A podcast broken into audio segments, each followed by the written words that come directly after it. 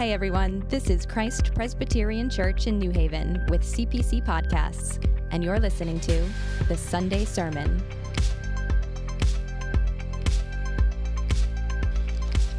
They shall glean thoroughly as a vine, the remnant of Israel. Like a great gatherer, pass your hand again over its branches. To whom shall I speak and give warning, that they may hear? Behold, their ears are uncircumcised, they cannot listen. Behold, the word of the Lord is to them an object of scorn. They take no pleasure in it. Therefore, I am full of the wrath of the Lord. I am weary of holding it in. Pour it upon the children in the street, and upon the gatherings of young men also. Both husband and wife shall be taken, the elderly and the very aged. Their houses shall be turned over to others, their fields and wives together, for I will stretch out my hand against the inhabitants of the land, declares the Lord. For from the least to the greatest of them, everyone is greedy for unjust gain, and from prophet to priest, everyone deals falsely. They have healed the wound of my people lightly, saying, peace, peace, when there is no peace. Were they ashamed when they committed abomination? No, they were not at all ashamed. They did not know how to blush. Therefore, they shall fall among those who fall. At the time that I punish them, they shall be overthrown, says the Lord. Today's New Testament reading is from the book of First Thessalonians, chapter 5, verses 1 through 11. Now concerning the times and the seasons, brothers, you have no need to have anything written to you, for you yourselves are fully aware that the day of the Lord will come like a thief in the night. While people are saying there is peace and security, then sudden destruction will come upon them as labor pains come upon a pregnant woman, and they will not escape. But you are not in darkness, brothers, for that day to surprise you like a thief. For you are all children of light, children of the day. We are not of the night or of the darkness. So then, let us not sleep as others do, but let us keep awake and be sober. For those who sleep, sleep at night, and those who get drunk are drunk at night. But since we belong to the day, let us be sober, having put on the breastplate of faith and love, and for a helmet, the hope of salvation. For God has not destined us for wrath, but to obtain salvation through our Lord Jesus Christ, who died for us so that whether we are awake or asleep, we might live with him. Therefore, encourage one another and build one another up, just as you are doing. This is the word of the Lord.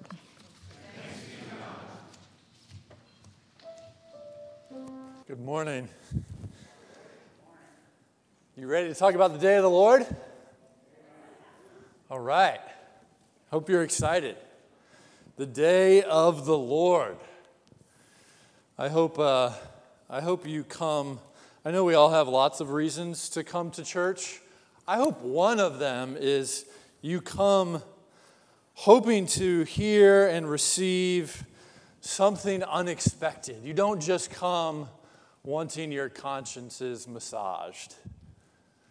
And maybe today is precisely that sort of day where you will hear something unexpected. I can say it brings me great comfort to know that we walk through books of the Bible and that this is the passage that we have in the book that we are walking through.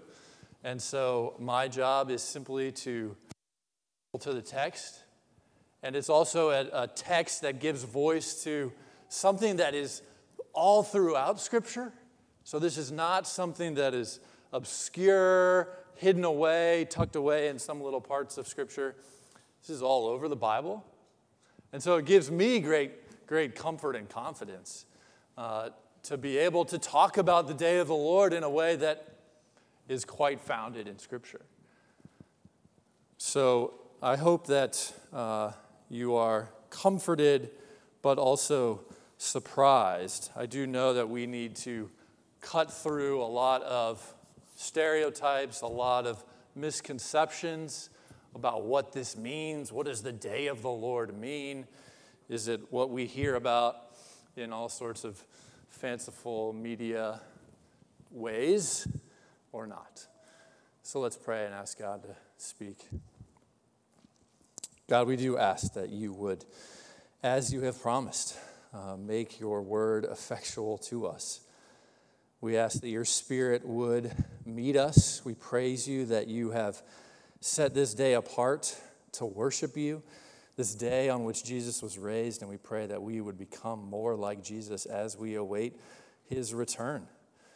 May you comfort those who are broken. May you challenge those who are hard-hearted. And may you be exalted in Jesus' name. Amen. So in the context of the letter, we are moving from a section where he was really clarifying some concerns that they had. They didn't understand how the resurrection of Jesus worked in relation to those they know who have died. That was last week in last chapter. And Paul just tried to clarify and said, no, it's okay if people have already died. Jesus is going to raise them just as he was raised, and we will all be with Jesus.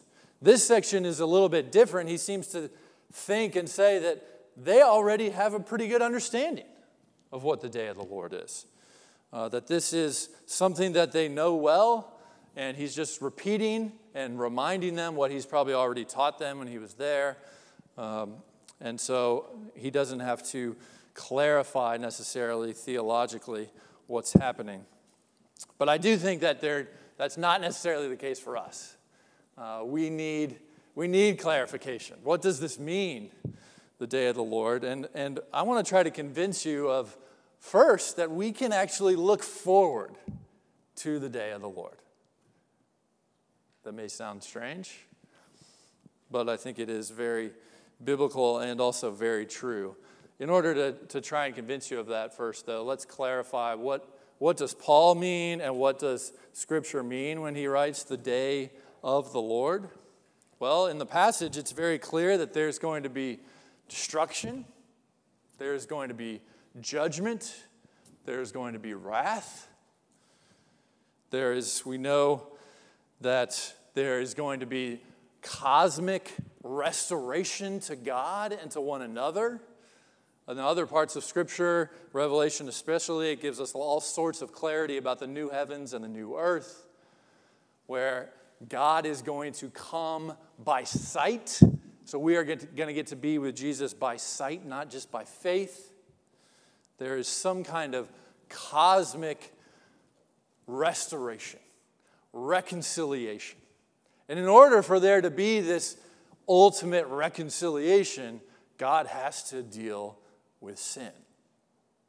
He has to deal with that which destroys us, that which we destroy one another, that which, above all else, we have rebelled against God with. They seem to have already known this, but he's saying to those who are not in Christ, it will come like a thief. It will come surprising. And it will come in a way that no one can escape.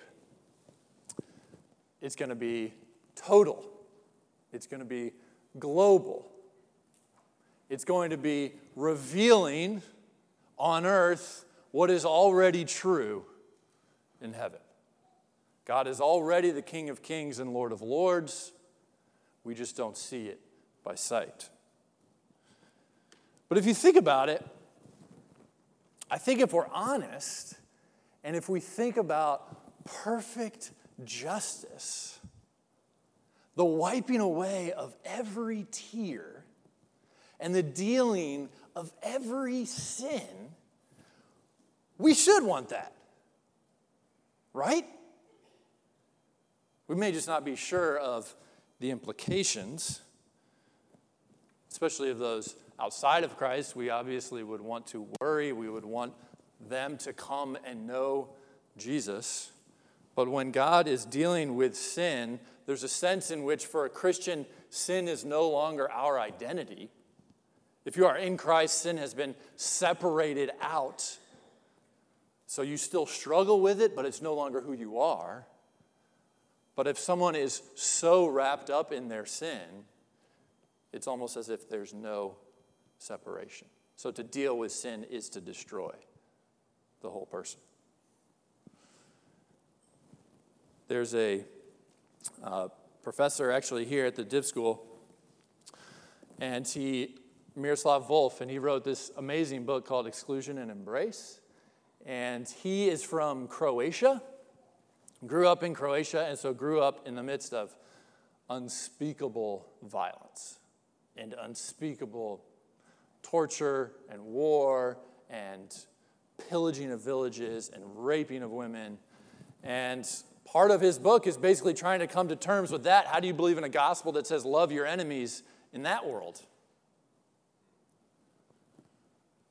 And he writes this: one could object that it is not worthy of God to wield the sword. Is God not love, long-suffering, and all-powerful love?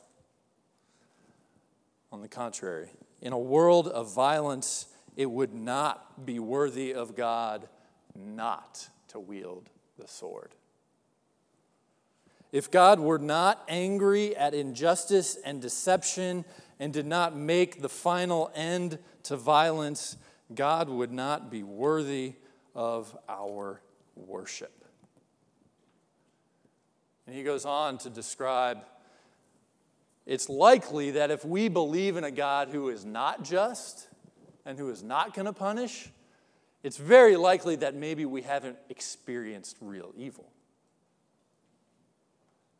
Maybe our lives or our culture is so comfortable or so dismissive of real evil that we don't think there needs to be any justice.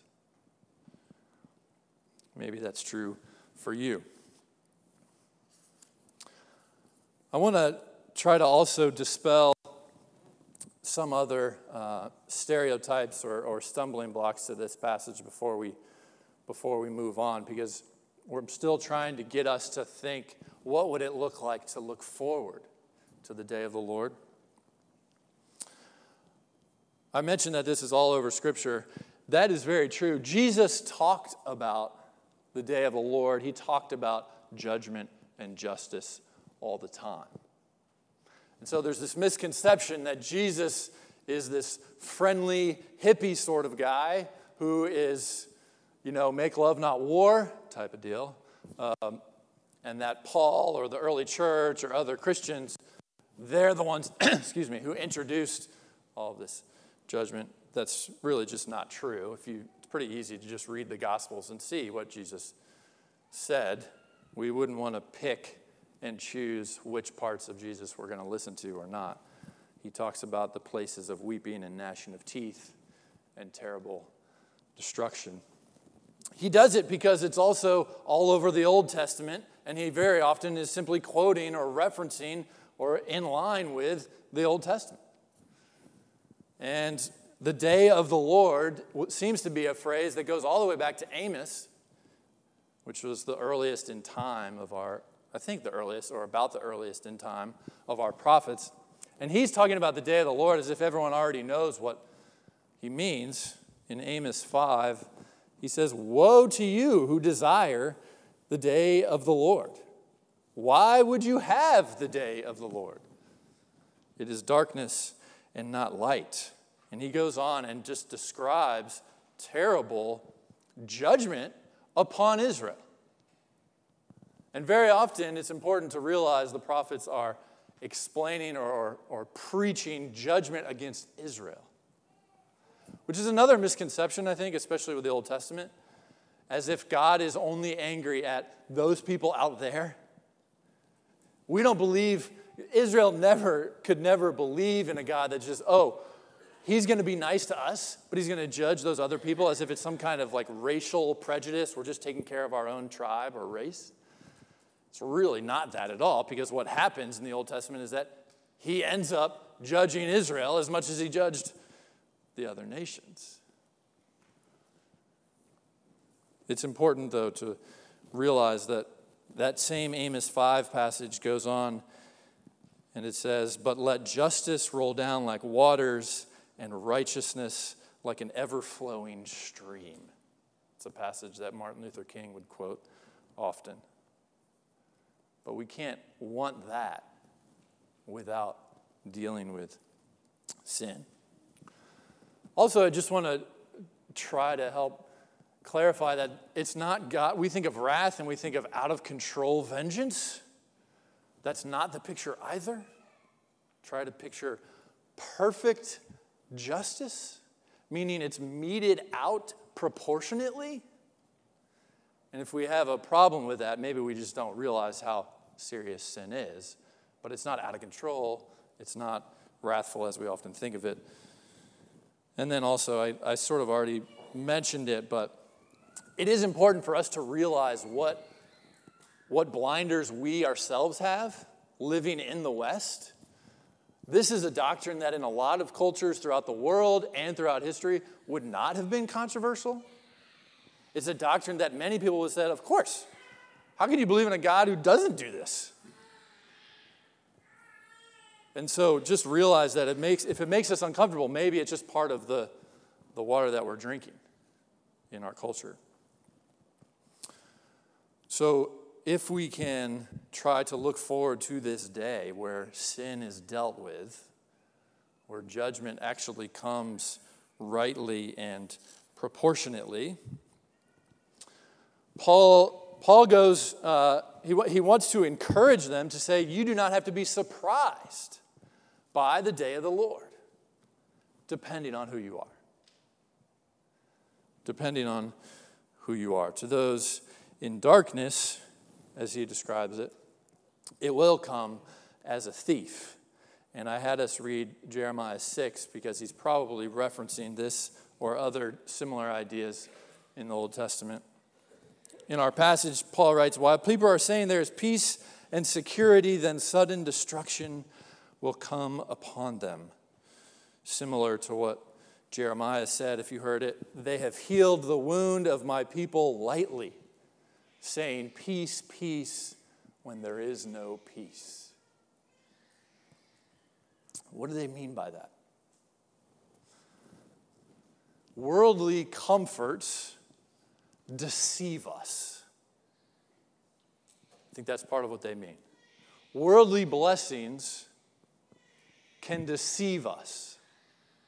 They apparently were saying, peace, peace, look, everything is okay. But they were deceived. This also is very common throughout Scripture. Often the false prophets are the ones proclaiming peace, peace, when there is no peace, when they are not right with God. And at times, we are told God hands them over to their sinful desires as a sort of punishment itself. And you see it in the New Testament also in Romans 1 and in Revelation. There's a sense in which if we get what we want, that may be an aspect of God's curse,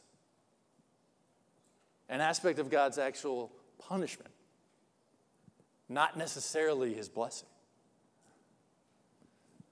It's a way sometimes our worldly comforts or pursuits, it's almost like the way a vaccine is supposed to work.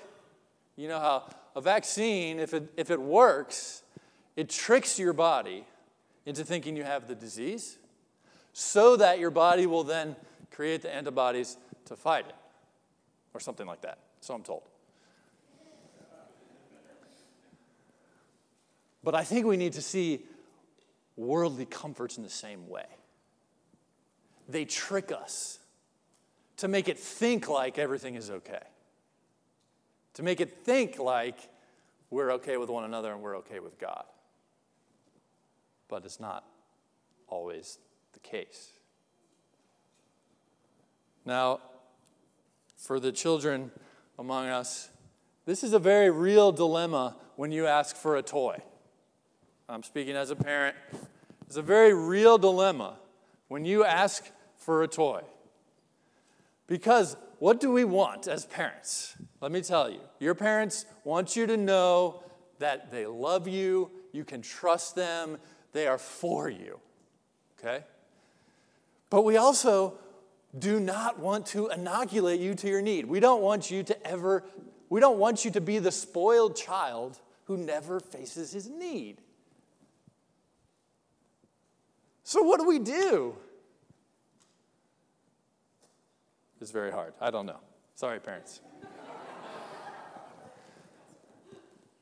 If we are always just distracted by what we can get, then we're not facing our real need, right? So if we can look through the deception of our worldly comforts, if we are, in fact, sons and daughters of the light or of the day, then we don't have to be surprised by the day of the Lord. Now think about this. Maybe this is another one of those misconceptions that everyone's always going to be surprised. He says very clearly, even though we do not know when, nobody knows when. If someone thinks that they know when, they are automatically wrong from the start because Jesus says you will not know when, so don't try to predict it. But even though we don't know when, you don't have to be surprised. Why? Because we're already children of that day. What do I mean by that? Well, in John 12, Jesus says, "The light is among you for a little while longer. Walk while you have the light, lest darkness overtake you. The one who walks in the darkness does not know where he is going. While you have the light, believe in the light, that you may become sons of the light." Part of what Jesus is saying here, and Paul is reaffirming it, realize who you are. You are sons and daughters of the day. This is already true of you. Meaning, the day of the Lord has already begun at Jesus' crucifixion. This is really fundamental. I don't know how to understand the New Testament without this fundamental premise. That what Jesus did in taking on our sin began the day of the Lord. Okay? Began dealing with sin in that final way. How do I know that? The most obvious example, I think, is in Acts 2 at Pentecost when the Holy Spirit comes. The Holy Spirit comes upon the apostles and some disciples, and they are speaking in all sorts of different languages. People think they are drunk. And what does Peter do? Peter says, well, it's only 9 a.m, they're not drunk, come on. But then he says, what you see here is the Holy Spirit coming because it's the day of the Lord. And he quotes Joel. This is what was uttered through the prophet Joel, Peter says. And in the last days it shall be, God declares, that I will pour out my spirit on all flesh. I will show wonders in the heavens above and signs on the earth below before the day of the Lord comes, the great and magnificent day. And it shall come to pass that everyone who calls upon the name of the Lord shall be saved. Why does this matter, that the day of the Lord has begun? It's because now we live in this time of overlap. If we are children of the light and children of the day, we live in the midst of darkness still. Because, and this is gracious of God, because he hasn't fully dealt with sin. Meaning there's still time to repent. When he comes, there will no longer be any time. No time to repent. Once there's no sin to repent of, right? When he returns, it's as if he's cashing in on what he has already bought. For those who are in Christ, we are told in this passage, you are destined for salvation. You are children of the light. You do not have to be surprised at the day of the Lord. The thief and the pregnancy metaphors are for those who don't know Jesus. It's not meant to be that way. Which is why he can say, be awake and be sober. And that's the final point. Be awake and be sober for the day. Now, I want to try to think about what this means for us. Be awake and be sober for Paul in this passage is the opposite of sleep and drunkenness. To be asleep is to be unaware of the reality of who Christ is. To be drunk is to be unaware of the reality of what is going on. Metaphors for not living in light of the day. They're not aware of reality, not willing to face it. They maybe are afraid of it. So what does it mean to be awake and sober? To me, I think it really hit me this week of how appropriate these commands are, these encouragements are to be awake and sober, because it fits that we don't have to be surprised at the day of the Lord if we are already in Jesus. So part of what I think this means is we can have the courage to face reality. How many of us is this such a huge, huge hurdle? We ignore reality, we self-medicate, we hide it, we act like it's not there, we want to distract ourselves, and we have 8 million ways to distract ourselves, don't we? What are the ways that you avoid reality? Now, often, and I know this is true for myself, I don't consciously say, okay, something terrible is going on in my life or my heart, so I'm going to avoid thinking about that and then watch a show. Nobody works that way explicitly. But if you were to investigate your heart a little bit in the decisions and how you choose to spend your time, whether it's with food, alcohol, social media, Netflix, whatever it is, I would encourage you to ask, are you simply avoiding reality? Avoiding what is in front of you, avoiding the sin maybe that is in your own heart. None of those, of course, are inherently bad, but we should ask ourselves that. Famous philosopher and mathematician Blaise Pascal said, all of humanity's problems, it's probably an overstatement, but all of humanity's problems stem from our inability to sit quietly in a room alone. Dang. Sorry, kids. You may not realize it, especially teenagers, but you are a part of a grand experiment with nobody in charge to see how distracted can we make you so that we can make as much money as possible and we don't know what's going to happen. That's what's happening to all of us. What is the most profitable way to distract you all the time? We are the most distracted culture ever. Ever. And that should give us pause. But let's admit, it's hard to be honest. It's hard to face reality.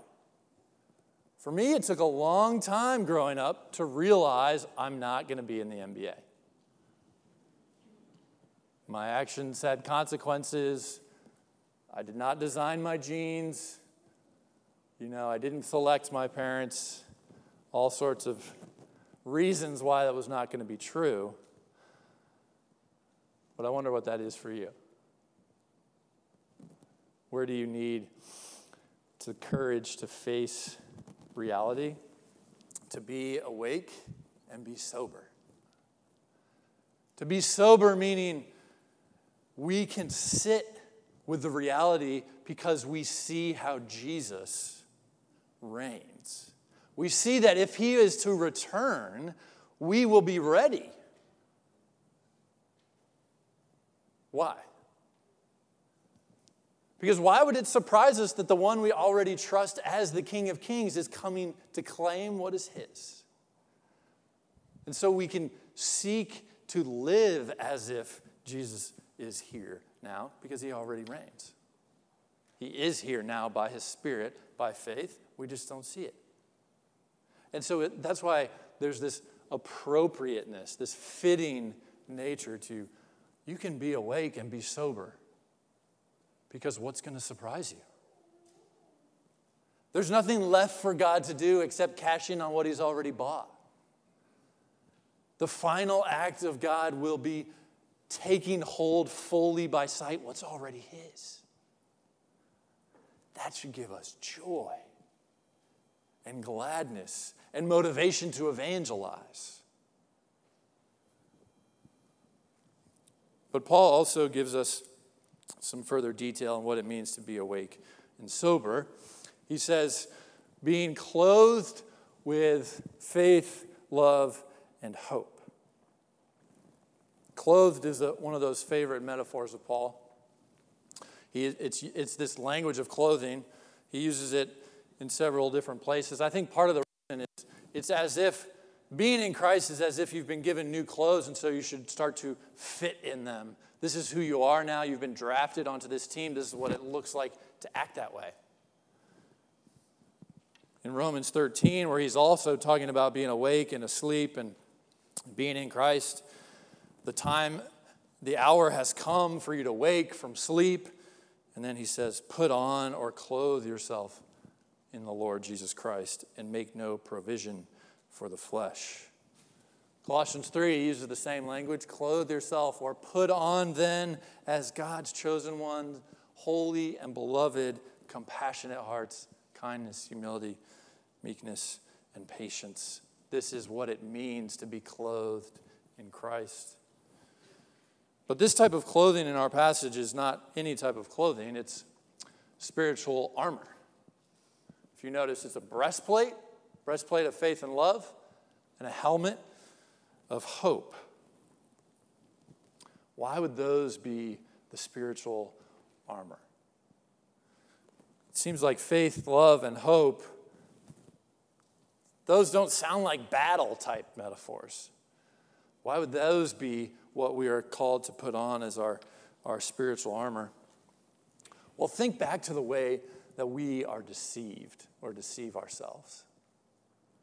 If we think of it as if all around us and inside our own hearts, there are deceivers trying to convince us of another alternative truth or universe. Faith, trusting in Christ, trusting his promises, is going to be needs to be a very active way to fight that. It links us to him in the face of all sorts of other competitors.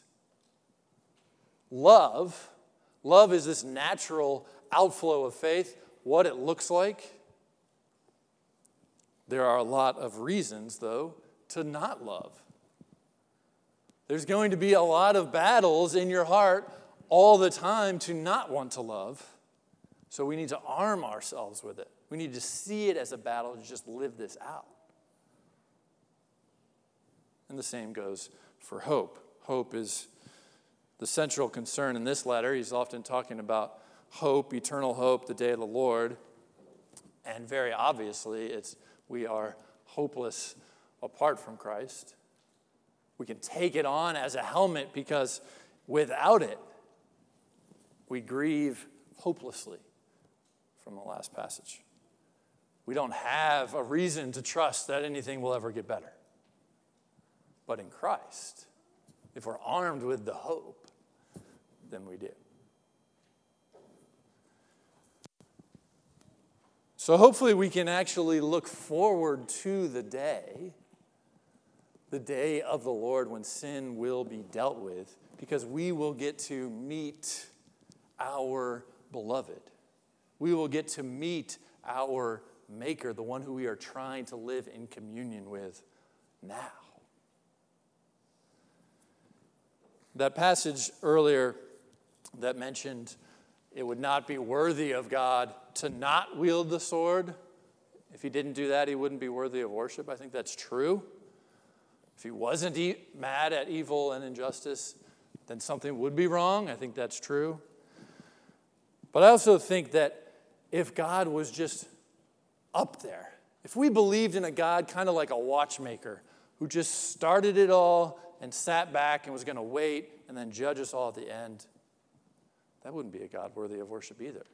If he didn't enter in and do something about our sin and our evil, what kind of God would that be? But he did. He did enter in. In verse 10 here it says, he died for us so that we may live with him, so that we may stand at the day of the Lord and rejoice, so that we may live in the light, in the day. It's a similar way that he ended last passage. The point is that we may be with him, be with Jesus. There are all sorts of ways that we deceive ourselves, find false comfort, and all sorts of other things. But this is where it's at. You do not want to face the day of the Lord without Jesus. Amen? Let's pray. God, we do pray for this courage. We know, even if we know intellectually, we also know that your Spirit has to apply it, has to open our hearts. God, we pray that you would clothe us with faith, love, and hope. We pray that we would be awake and sober. Lord, may you be exalted as we seek to follow you. In Jesus' name.